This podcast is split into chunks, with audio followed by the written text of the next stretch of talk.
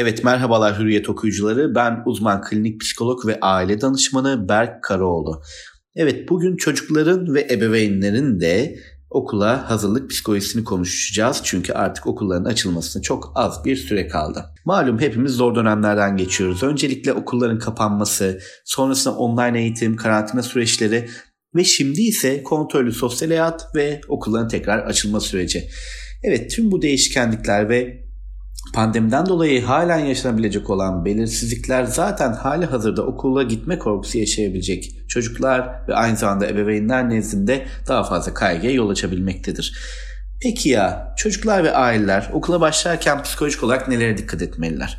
Öncelikle okula gitmenin çocuğun seçiminde olan bir durum olmadığını belirtmek gerekiyor. Yani anne, baba nasıl ki işe gidiyorsa çocuğun da aklında bir tutarsızlık, çelişki yaşanmaması adına bunun çocuğun görevinin ne olacağı belirtilebilir. Ancak burada okulun zorlayıcı, disipline edici yanlarından çok orada arkadaşların olabileceği, oyunlar oynayabileceği, yeni bilgiler öğrenebileceği ve bu yeni bilgiler ile mutlu olabileceği belirtilebilir. Yani olumlu taraflar, daha çok çocuğun hoşuna gidebilecek taraflar vurgulanabilir diye düşünüyorum. Tabii tüm bunları ifade ederken öncelikle ebeveynlerin de çocuklarından ayrılma kaygısı taşıyıp taşımadığına dikkat etmesi gerekiyor.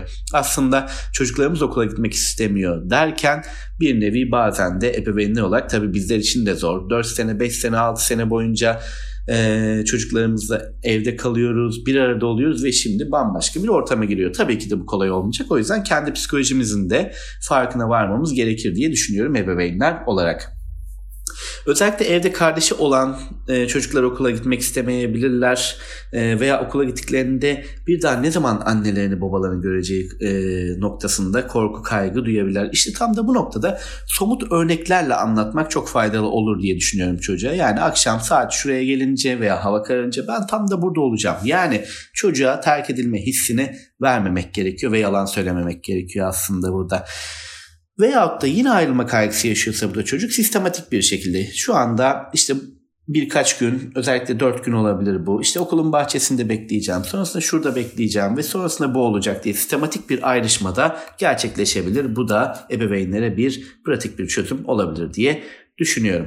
Örneğin ayrılma anlarında oradaki öğretmenle konuşmayı veya o ayrışma sürecini çok uzun tutmamak lazım. Öğretmene teslim ettikten sonra o süreyi kısa tutarak sonra öğretmenden o akşam veya da sonrasında veya bir problem olursa o e, saat dilimleri içinde bilgi alınabilir diye düşünüyorum. Yani o ayrışmayı çok uzun tutmamak gerekiyor. Ancak tabii ki de ne kadar ağlasa da etse de o geçişi sağlamak gerekiyor desek de bu çok uzun ve patolojik bir süreç olursa, yani ne demek burada? Artık çocuğun davranışlarında herhangi bir olumlu değişiklik gözlemlenmezse psikolojik, psikiyatrik bir destek alınması gerekebilir. Bu noktada da dikkatli olmak gerekiyor.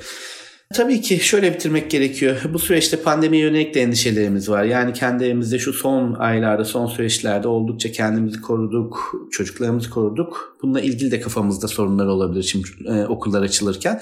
Bu sorunları gidermek adına idarecilerle konuşulmalı ve ebeveynlerin kaygısız bir şekilde, daha da en azından kaygılarını en az düzeye indirgediği şekilde çocuklarla sonrasında iletişim kurup neler yapabileceğini konuşmaları daha anlamlı olacak diye düşünüyorum. Son olarak ise çocuklara bazen örnekler verebiliriz. Ben de küçükken okula gitmek istemeyebilirdim, istememiş olabilirim ya da şunu yaşadım, şurada bu anı yaşamıştım ama sonrasında böyle baş etmiştim gibi. Yani hem onun duygusunu anlayan hem de sonrasında baş etme mekanizmalarını gösteren küçük örnekler verebilir ama tabii bu örnekler benzer örneklerse olabilir diye düşünüyorum. Evet, tabii ki geçiş süreçleri kolay olmuyor. Okulda aynı şekilde. Ancak çocukların bu okula geçiş süreci çok önemli.